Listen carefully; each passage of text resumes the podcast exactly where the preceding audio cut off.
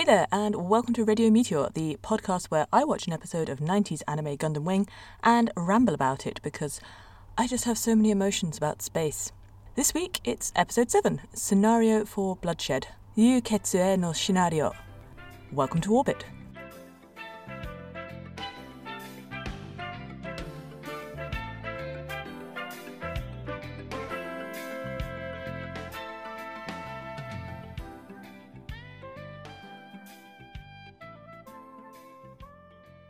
Okay, episode 7. Um, I'm just going to go out and say it. This episode is kind of boring.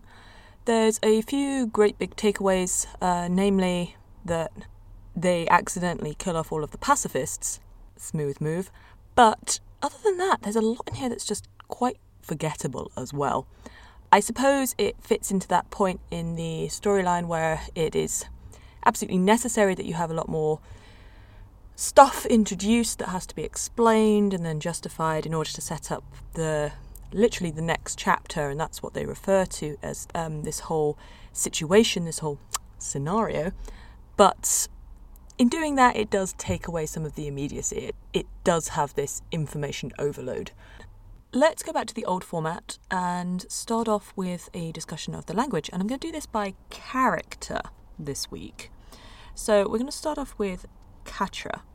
Um, he has a conversation where he's on the telephone, and this is a nice example of his character because he's off on a super secret mission to attack the New Edwards base where he believes all of the Oz leaders are being gathered.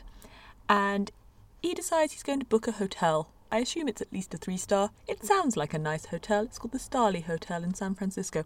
But he rings them up and he says something which is translated in the English subtitles as I'm travelling by myself, is that a problem? If you put on your hotelier's hat, you might be thinking, well, why is that a problem? Because if you're a hotel, you get a lot of single travellers coming through. And the reason it sounds strange is because that's not what he says in the Japanese. In the Japanese, he says, kodomo hitori. kodomo, child, and then hitori, alone or unaccompanied. So what he's effectively saying here is, I am an unaccompanied minor. Is that a problem? Suddenly makes more sense in a hotel context. Maybe they don't have a policy to allow under 18s to book rooms. And I suppose this maybe highlights the fact that I could be over egging this whole theme, but at the same time, this is the first instance of one of the pilots referring to themselves as a child on any level. So they've been referred to as children or shonen by other people, and they have never refuted that, but neither have they claimed it for their own either. So, this is the first in character, in episode acknowledgement that, yeah, I am not an adult. Quatre does quite a bit of talking this episode, which means we finally get a bit of insight into his speech patterns. We've already discussed that he uses the pronoun boku, which is that politer, more boyish pronoun, and that he is relatively polite in general. Uh, so, just like I said, with Relena, she says, Hanashite kudasai. She says, let go of me, please. Um, he does the same thing in the heat of battles. He's Mr. Manners in a crisis. So when Juro and Trowa are fighting at the end, uh, he doesn't use his strength to intervene, but he says mate kudasai, like mate means wait, and then kudasai is please. It, it's very ingrained for him to, to speak in this manner. Having said that, when you compare Quatre to the other pilots, he is more polished, he's more polite, but that he's no less direct. And I think that's key, and I think that really gets missed in the English. This scale of how direct something can be is very different to how we speak in English and how we register that in English. So rather than. I'm trying to think of a good way to clarify this. So temporarily, I'm going to jump over and talk about Trowa and Heero because they speak very directly, but with this manner that they just simply don't have time to deal with pleasantries. They've got things to do, they're on a mission, small talk has gone out the window. They're both users of the pronoun ore, which we discussed is that one that demonstrates a little bit of arrogance, you've got a good opinion of yourself, it's very masculine. And they both use endings on their verbs, which are what's called the dictionary form, which is the most basic form of the verb. So, in the conversation that Quatre has with Trowa, Trowa says, Ore wa hitori de yaru. So, ore wa, I am, but that masculine form. Hitori de, alone, yaru, will do this. I'm doing this alone, is the translation, which is a good translation. Quatre responds with boku mo which automatically, even in the tone, de yaru, boku mo it sounds so much lighter and friendlier and much more polite. Make no mistake, this is still very direct. So that boku is that boyish I, mo also. So is used a lot in sentences akin to the word ditto, so it's whatever the person said before, that action is what I'm referring to, but I'm not going to repeat it verbatim. And then that sa ending is where it gets really interesting. Sa is similar to the ending on um, Japanese sentences yo, which means a statement of fact or a statement that you're very confident in, or a, a, a method of slightly correcting people. That's how you use yo. So if someone said to me, "Oh, it's sunny today," and I'd be like, "Ame yo." No, it's raining. Ame, rain. Yo, duh. Sa is used to soften things that would otherwise sound irresponsible. That's one way you can use it. It is also used as like statement of fact. Um, it's a little bit more casual, and it's also one that, although it is nominally gender neutral and and it is used by all genders, there is a sort of stereotype that middle-aged old men use sa a lot. So it does have this sort of masculine sort of connotation to it. So I feel like that's really telling about Quatre. He has directness, but he's also got the social nous to put some polish on what he says. He is no less direct, but he does it in a way that's got a bit more panache. Let's compare that to, again, Trowa and Heero. They just tend to be direct for the sake of efficiency of communication. Like, got something to say, gotta say it, there, I've said it. Compare that to Wu Fei. Wu Fei, we can assume, well, at this point, we don't know much about Wu Fei, but going meta for the moment, we do know that he has come from a relatively privileged position within his own clan. He is one of the movers and shakers of his people. He is educated. He has presumably been taught some manners as well, but he does not use them. Wu Fei is just rude, and it is a deliberate choice because we can assume that perhaps unlike Trowa and Heero, who lack social graces because of lack of experience, he knows damn well what he's doing like I said in the in episode four, he is portrayed so unsympathetically. He's almost impossible to like, and he he wades in at the end and he addresses everybody using kisama. Now, I've been talking about this hierarchy of ways you address people. Aitsu and koitsu are sort of third person ways to talk about somebody. Um, anata is hardly ever used. That is the pure pronoun for you, but you don't tend to use it. It can be over familiar. It can sound a bit daft because it's something that middle aged women use to talk about their Japanese husbands, and 90% of people don't have that. It's kind of old fashioned. Omae, you can brosy that up. Then you've got teme, which is rude. But the one that you absolutely cannot make friendly or jokey is Kisama. And that's what he wades in with. And it's almost too much. If you use Kisama in real life, you are likely, if you use Teme even in real life, you are likely to be laughed at for having read too much manga uh, and like fighting manga in particular. Um, Wu Fei falls very much into the category of like that anime guy who uses all of the stereotypical rough language um, to sound like he's a super tough guy. But if we made this a little bit more meta, and it's it's almost laughable the kind of disparity between how Wu Fei talks. He's come straight out some like high school delinquent anime, and the others are all sort of fairly straightforward, which on which I do kind of enjoy, but also it just continues to to underline how Wu Fei is just this this character you're not supposed to like. And that's bizarre because he is one of the main five. He is a protagonist. He is supposed to be one of the good guys. But he is the butt monkey. Maybe that's the point. He is supposed to be the one that you're like, oh god, that guy. But he's just sort of amusing to watch. I can't decide. Yeah, I really just can't decide. Duo is the most difficult one for me to actually listen to and understand what he's saying. He speaks very fast, but he also plays with language in a much more fun way. He is much more fun to listen to. So Tro and are very direct and to the point, and they use the words that suit the context. Duo messes around a little bit. So when he sneaks onto Heero's aircraft carrier, um, casually hitching a lift, and Heero runs down to the hold and finds him popping out of the Deathscythe.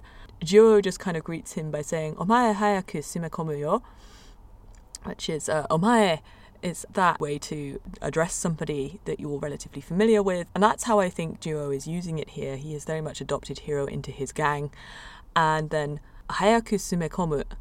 Hayaku is hurry up, and then sumekomu, they translated in the English subtitles as to load, and then that yo ending is the alternative to sa, which we've just discussed. But that sumekomu verb, um, it's it's not the one you would typically use for putting a machine onto a aircraft carrier. It means to stuff or to cram. You would sumekomu if you were packing a suitcase and then you have to sit on the lid to close it. So what he's effectively saying is, "Hey, bud, shove yours in as well." It's nice. It's nice. It's very much his personality. I enjoyed that for no reason other than it's just so 100% Duo's own good self. We have one weird and interesting little sentence with Zechs where he addresses himself in the third person.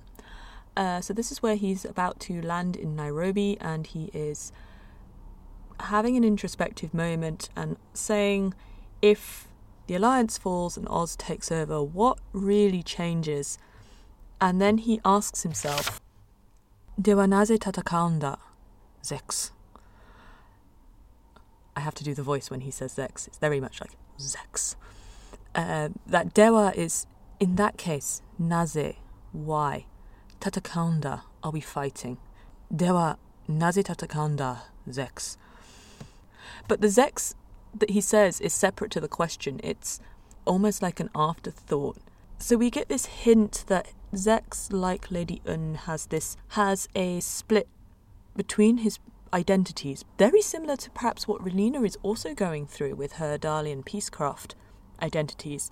Only his is much further down the line, much more established, and he's obviously in a he's also in a position with much higher stakes. He can't afford to be found out as Milliardo Peacecraft at this point even though it seems to be pretty much public knowledge.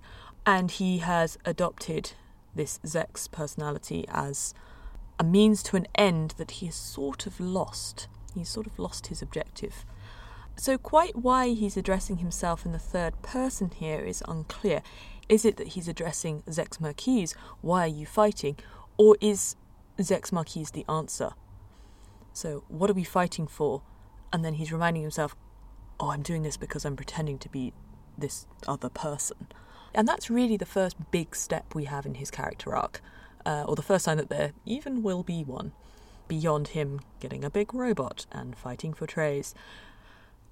Yeah, and then the very last language thing will tie into what I'm going to talk about in terms of what we've learnt about the world. So we'll do that in a moment.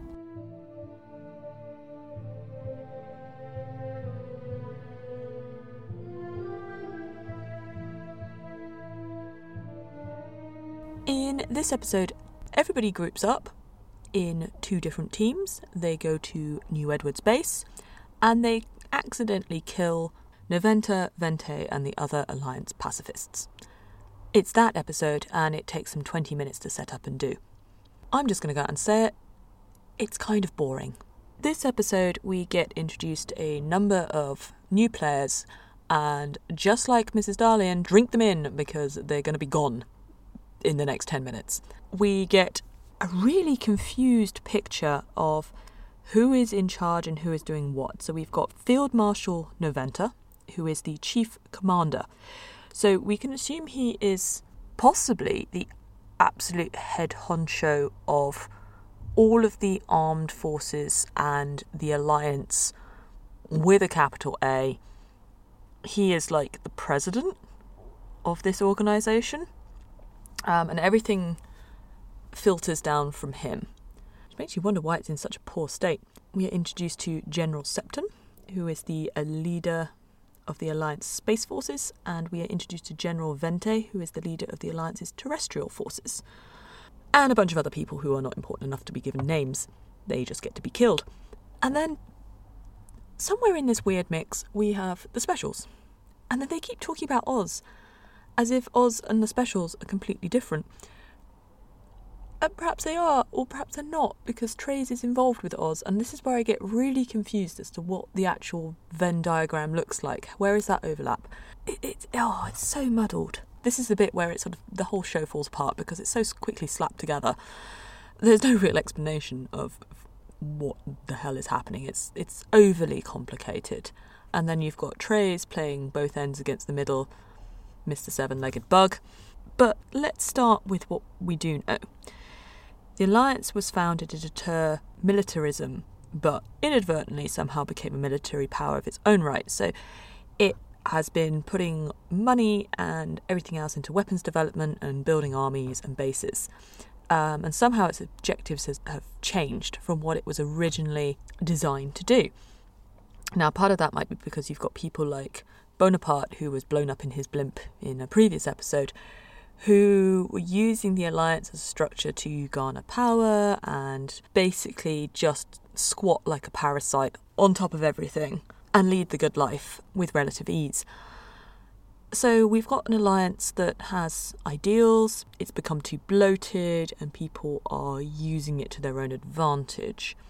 Then you have the pacifists, the General Noventas, who are looking to take the alliance back onto its old track to try and demilitarize and make it more of a, United Nations type setup, I assume, where it's much more about discussions between Earth and the colonies, discussions between nations on Earth as well. So we still have separate borders on Earth, different levels of governance under the Alliance. Then we have the specials, led by Colonel Treize, with Lieutenant Colonel Une, and they are the spigot into all of the money of Romefeller and all of the highest tech military wear. So all of the mobile suit tech comes through the specials with the allowance that they will be able to drop in and kind of do what they want in terms of warfare. And then there's Oz. And Oz is really poorly defined. J has already pegged them as the enemy. We know that Treize is involved with them, but who they are and how they fit into this is, is unclear. Treize spreads rumours that the Oz leaders are gathering at New Edward's base rather than alliance pacifists or this more general conference. But it's not clear what he actually claimed. Was he claiming that Noventa and all that were Oz? Or is Oz well known? Where has it come from? So so in I'm gonna say frozen teardrop. As much as we dislike it. Mentions that Odin Lowe worked for the Colony Autonomy Organization, which later became Oz, if I have that right. If I don't have that right, please correct me because I'm had it in my head that that was the case. Even then, that seems very circular. So you've got a pacifist movement that became militarized, and then you had an autonomy organization that then became anti-colony. What the fuck is going on on this planet? It's just so messed up. And then Treize messes it all up even more. So they're having this conference, and Noventa has the room. He has support. He's saying, let's demilitarize. We know there's a threat from the colonies, but this is actually perhaps a very good opportunity for us to sort of speak to them and say, hold on, we desire peace. Let's let's open communications. Let's let's dial this back. We don't have to actually raise it to a level of war because it's not war yet, critically. And he has the support of the room. They they are willing to do this. And he is right because the Gundams are not supported 100% by the colonies. There are people in the colonies who are willing to sit down and have this conversation. And Treize says it's all going in the wrong direction if it goes that way. Why? Why? Beyond causing a war, I don't understand what possible motivation he has other than he's like the Joker in Batman and just wants to see shit burn. That's all I can think of. He has no motive other than just being a seven legged bug. Uh, and he gets his way because he has staged an Oz coup. I assume he's been leading it. And uh, basically ruins everything. And tricks the Gundam pilots into assassinating all of the pacifists, creating a power void which then he can step into. On that note, this episode, and particularly the blowing up of the pacifists, is generally accepted as Heero's big mistake. Heero certainly takes it all on himself, and he was the guy who pulled the trigger. And it's also kind of picked up a little bit like that in fandom, but but I'm not sure that's really fair. He wasn't the only person who got this mission spec. Duo got it as well, so did Tro and Quatre. They all followed on as well. His machine is the only one that's capable of quick flight, which gives him this massive advantage. But if anybody else had been in Wing Gundam as either than Heero, I think they would have done exactly the same thing. Um, and it's only Wu Fei who has a different perspective on it. Um, we're not quite sure where that comes from. Whether Teacher O got different information or he figured out that it was rumour and tipped Wu Fei off, but then didn't tell anybody else, is one scenario, which is pretty fucking dodgy. Like, way to shoot yourself in the foot, oh, if that's what's happened. Or Wu Fei is the only one who has been suspicious and cynical enough to sit back and question everything that he's getting. And it would kind of make sense to do that because they all received this mission, they all jumped straight into just following it, despite the fact that they are on Earth and much closer, and this information has been sort of recycled through space and through obviously spy networks. They, none of them thought, you know what, I might go down to the New Edwards base and do a bit of hacking. Just double check who's turning up. They're all quite capable of this. None of them did it, except perhaps Wu Fei. Even though he is a butt and he is the butt monkey, he um he gets it right. And he also sneaks up on everybody. Um, you know, for shame, Duo. You, you're supposed to be the sneaky one. Should have seen him coming.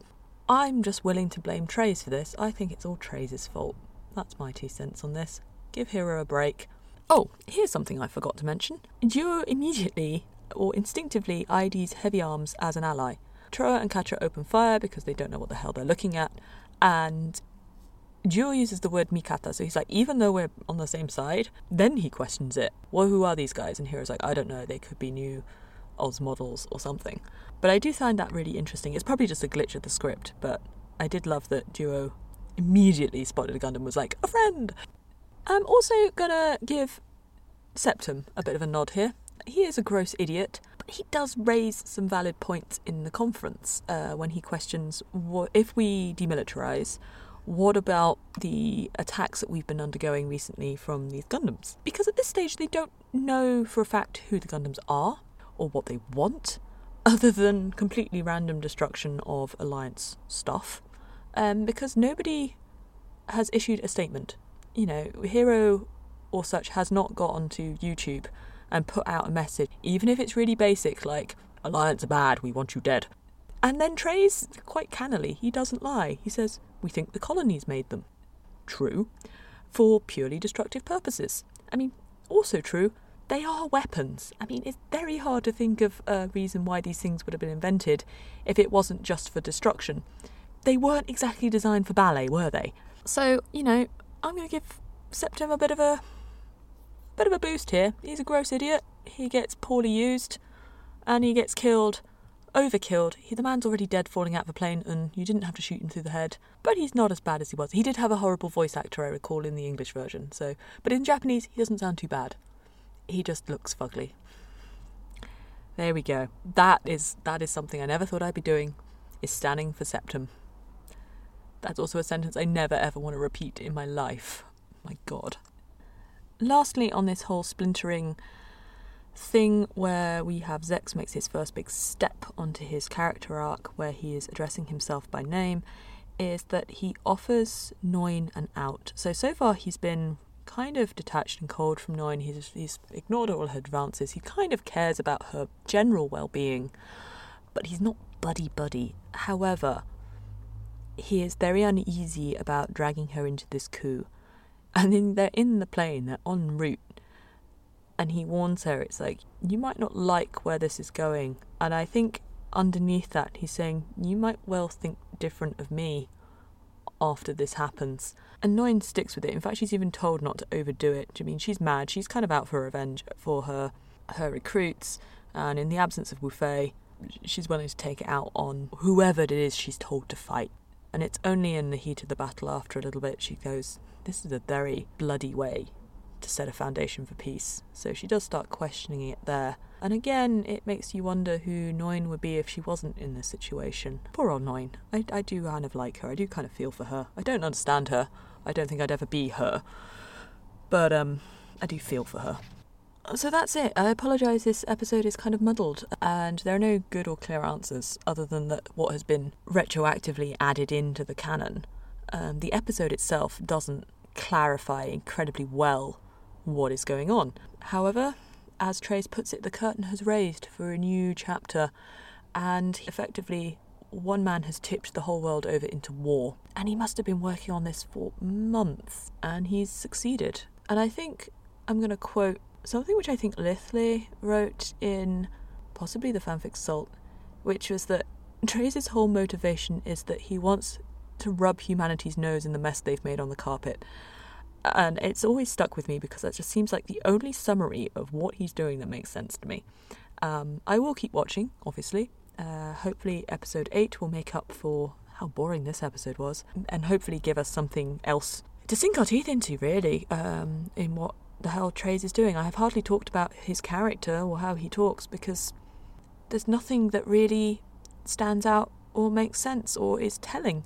He's polite when he needs to be, and he's just farts around with birds mostly. I think the problem with Treize and the problem with this series is that the antagonist, they wanted an antagonist that was like Char Aznable, who was sort of sympathetic, but they could come over to one side or the other or die heroically and get a redemption and whatever. But they also needed an enemy enemy. And they wanted him to be not gross. They wanted to be this sort of suave and sexy kind of character, um, charismatic when they've got some quite chunky personalities who just kind of like stomp around being like, teenage grunt. Oh yeah, Trowa, by the way, still looks like someone's pissed in his cereal. I am looking forward to him cheering the fuck up. So that's it. That's episode seven. Um, we have finished with the vase falling from the table. It's it's a metaphor for something. The metaphor is war. that's it. Thank you for listening. Thank you for staying with me on this weird and wonderful journey that we're going on. As ever, if you are watching along as well, if you have thoughts, if you have comments, please drop me a line. Uh, my Tumblr is lemontrash.tumblr.com, or you can pineapple me on the website. And I will see you in orbit next time. Bye!